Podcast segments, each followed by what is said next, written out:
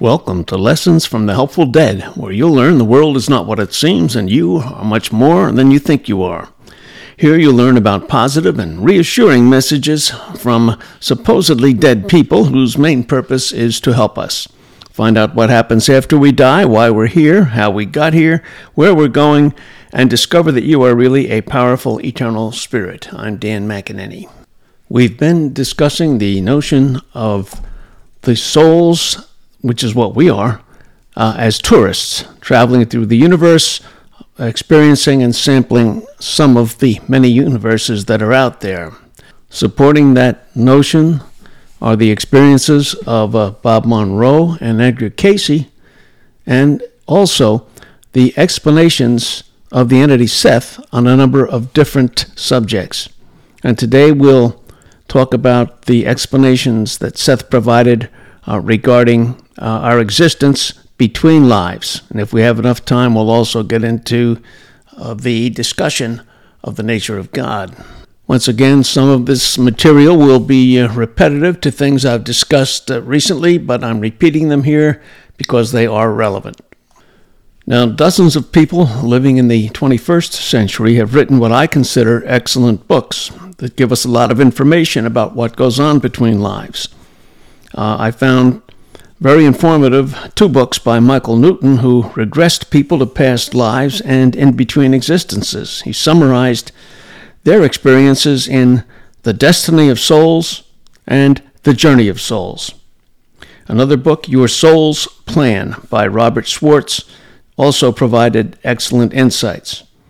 Brian Weiss probably was the leading author in that field for a long time. He's written several informative books and I recommend reading them if you have time. But in our discussion here today, I will focus only on input from the entity Seth.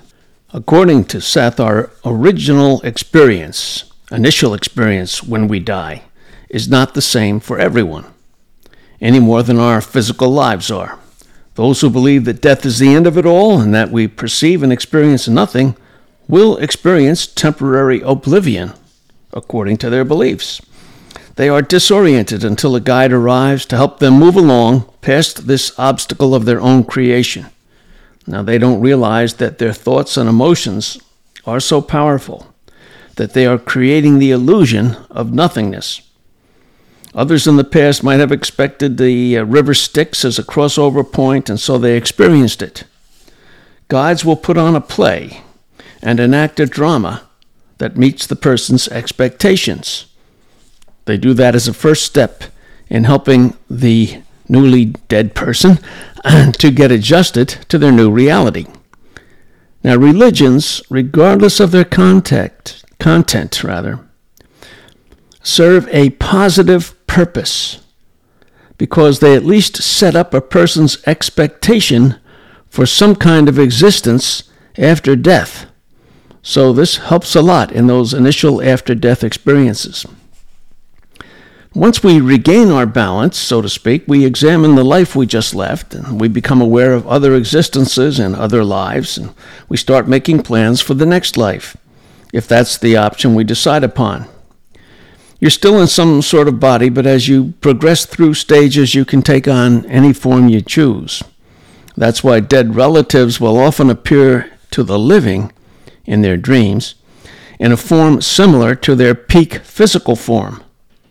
Houses and dwellings are not needed, as you'd expect, but many will create them for quite a while until they're not necessary. The uh, communica- communications of Oliver Lodge that I've discussed in uh, uh, previous episodes give you uh, detailed insights here uh, as to which symbols he kept and for how long. Symbols or illusions of such things as clothing, houses, streets and villages, what you eat, and so forth. From his perspective, Seth said it was always a lesson between lives to trace the thoughts and events that led to a given demise. He was often given to the love of weight, but twice died of starvation. There was a great sense of humility for him, but also a great sense of exultation, as the inner self between lives senses its freedom when death occurs. Now, some who believe in heaven will reject the idea of further work. That's understandable. But the very existence of consciousness demands continuing challenge and development, and eventually they learn that. They learn there's no such simple end to life as heaven, but rather there is instead freedom to understand the extent of your own reality and to develop your abilities further, to feel more deeply the nature of your own existence as part of all that is. Now, those who believe in some version of hell come more quickly to their senses with the aid of guides. According to Seth, there are no special places or situations or conditions in the afterlife in which a person must have experience, and that includes hell. Contrary to the belief of some, suicides have no particular punishment meted out to them. That's something I've noted previously. And for any reader who wants a first hand account of what a suicide is likely to experience over a few of our Earth years in time, uh, you might go back to the episode uh, by Joe Gallenberger about his brother Pete, who was a suicide. Now, we're as individualized in death as we are in life. That's important. We're as individualized in death as we are in life. Some will isolate various characteristics between lives and work on them exclusively, preparing for emotional development, for example. After a series of lives where they concentrated on intellectual development. Some will choose a more balanced, easier progression, it's unusual to wait more than three centuries between incarnations, and the abundant evidence of others indicates many of us wait only a much shorter time. Some incarnate before they're advised to by guides. Indeed, in India, the cases studied by Ian Stevenson suggest some reincarnate almost right away, less than a year. Ideally, relationships for the next life need to be settled on and intended roles worked out, so that longer in between periods are advised. Now, some personalities are loners who reincarnate without any great feeling for Earth's historical periods. Others like to return with contemporaries time and again. And some specialize in physical existence, and they're very good at it.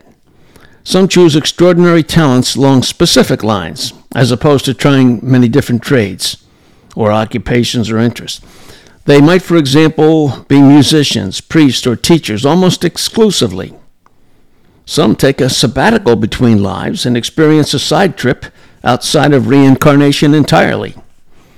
Those who understand while living in the body that reality is self created will have the least trouble adjusting, according to Seth, adjusting and moving ahead. Uh, those who have a strong belief in opposites, good versus evil, God versus devil, angels versus demons, so forth, they will have more difficulty because these are all distortions, he said, and impediments to relatively easy, swift progress.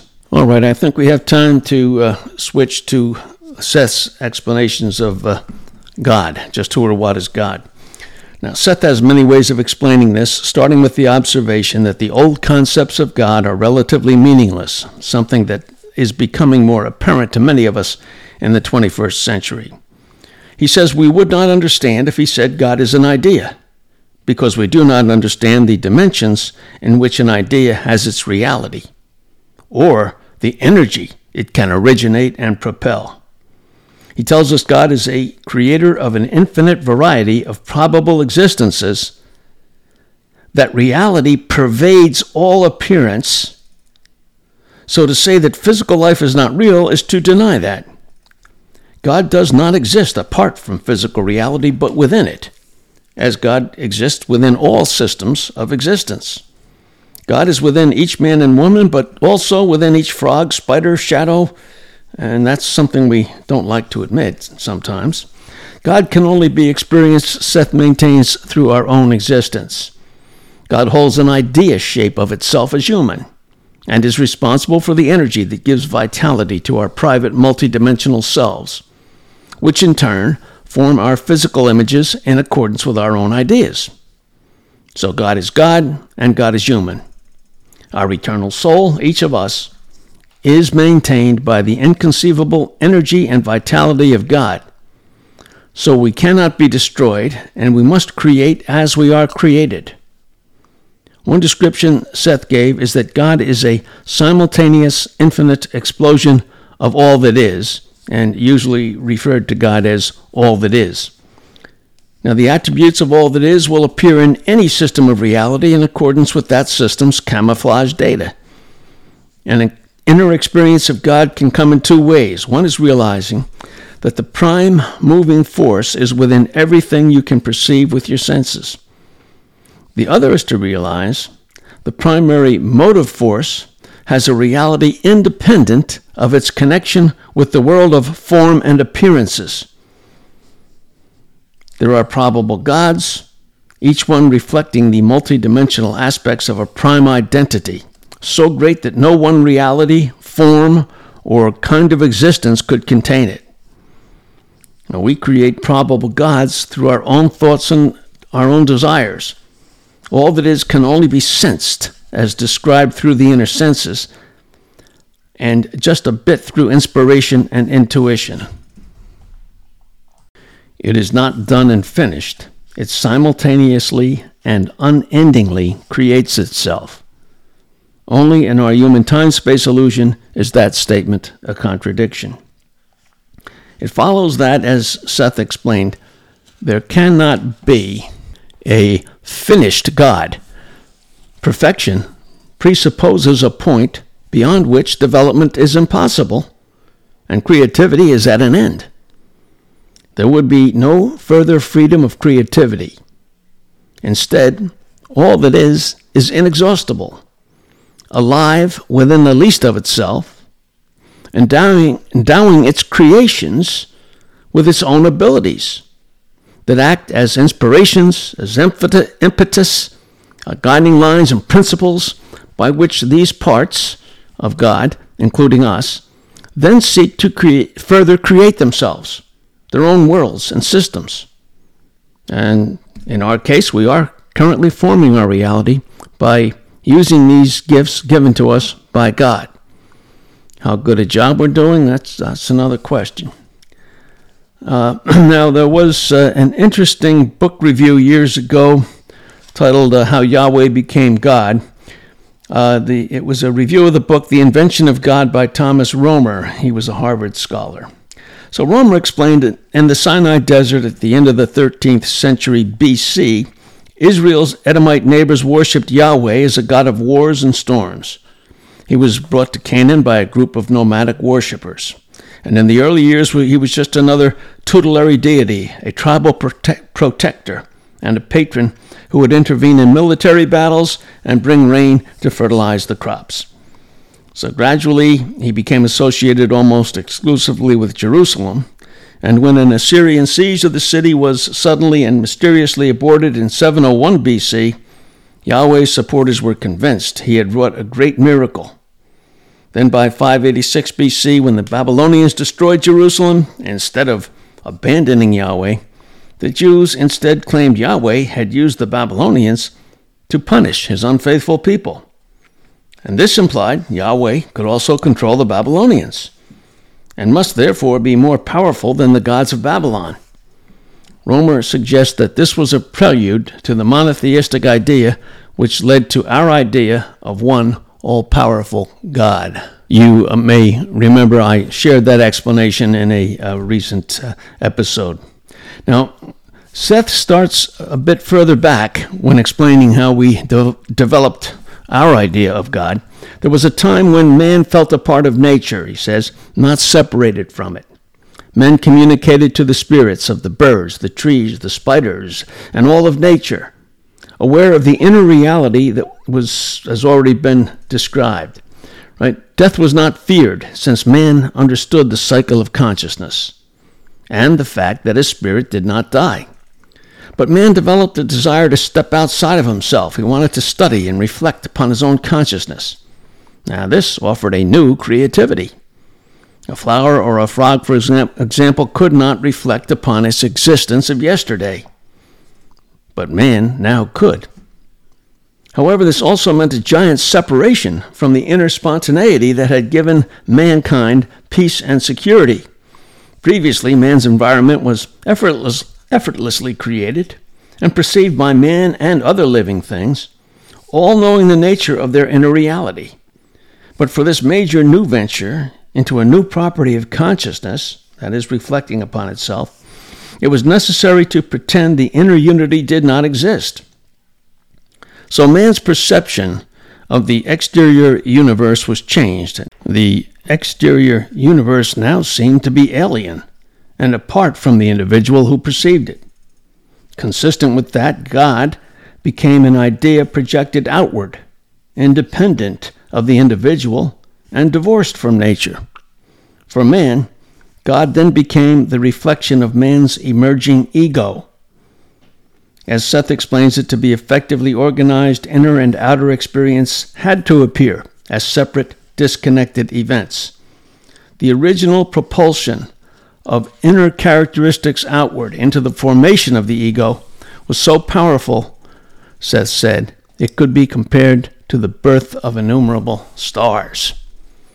The ego, however, was in a strange new position. Having its birth from within, it had to always maintain its independence, while still maintaining the nagging certainty of its inner origin. Understandably, the ego feared for its position, frightened that it would uh, dissolve back into the inner self, but its new status provided a new kind of feedback. It could glimpse possibilities of development that it had not previously been aware of. And by the time of Christ, the ego was sure enough of its position that the picture of God could begin to change. The qualities of mercy and understanding could now surface. The concept of God began to change as the ego recognized its reliance on inner reality. Seth cautions to be careful of the gods you choose, for you will reinforce each other. Ancient tales of gods and demons guarding gates are highly distorted. Inner reality cannot be expressed that way. We need to be careful of the beliefs we accept. There are no demons and devils, except those that we create out of our beliefs. Now, there is no need to create a separate God who exists outside of our universe and separate from it, just as there is no need to think of our souls as some distant entity. God, all that is, is intimately a part of each of us. God's energy forms our identity and our soul is a part of us in the same manner. All that is is a part of all creation, but more than what creation is. It contains myriad gestalts of being impossible to describe, whose awareness includes knowledge and experience of a vast number of other realities. Realities, for example, that might include the life and death of our planet in a moment of their time. Seth noted that his larger soul, or big self, as I would call it, whom Seth arranged to have speak through Jane at one point as Seth Two, has its existence at the outer fringes of one such gal- galaxy of consciousness. So the entity that Seth is a part of has its existence at the outer fringes of one such galaxy of consciousness. Now, we will not dissolve into all that is, as some religions imply. The aspects of our personalities, as we understand them, will be retained. All that is, is the creator of individuality, the creator of it, not the means of its destruction. All personalities are living and vital, and all go their own way. Our future personalities are as real as our past ones, and outside of our narrow reincarnational framework, there is no death as we think of it. Since all lives are simultaneous, any separation is just a psychological one. Now, we, at this time, we've been trying to squeeze the notion of the soul and God into our tight concepts, trying to make them fit with our limiting beliefs. Right? We are not separated from the animals and the rest of existence by virtue of possessing an eternal inner consciousness, which they do not. Such consciousness is present within all living things and in all forms, and all of us are within God. And that's an eternal inner consciousness, which we have, but so do the animals, all living beings in all forms. So when you think of it logically, nothing can exist outside of God. It's also important to understand that God continues to know itself partly through our creations, and to remember that God must always be changing and will never reach a stage of so called perfection. Just as our soul knows itself further and adds to the nature and quality of its existence by virtue of our three dimensional existence, opening up avenues of reality that would not exist otherwise.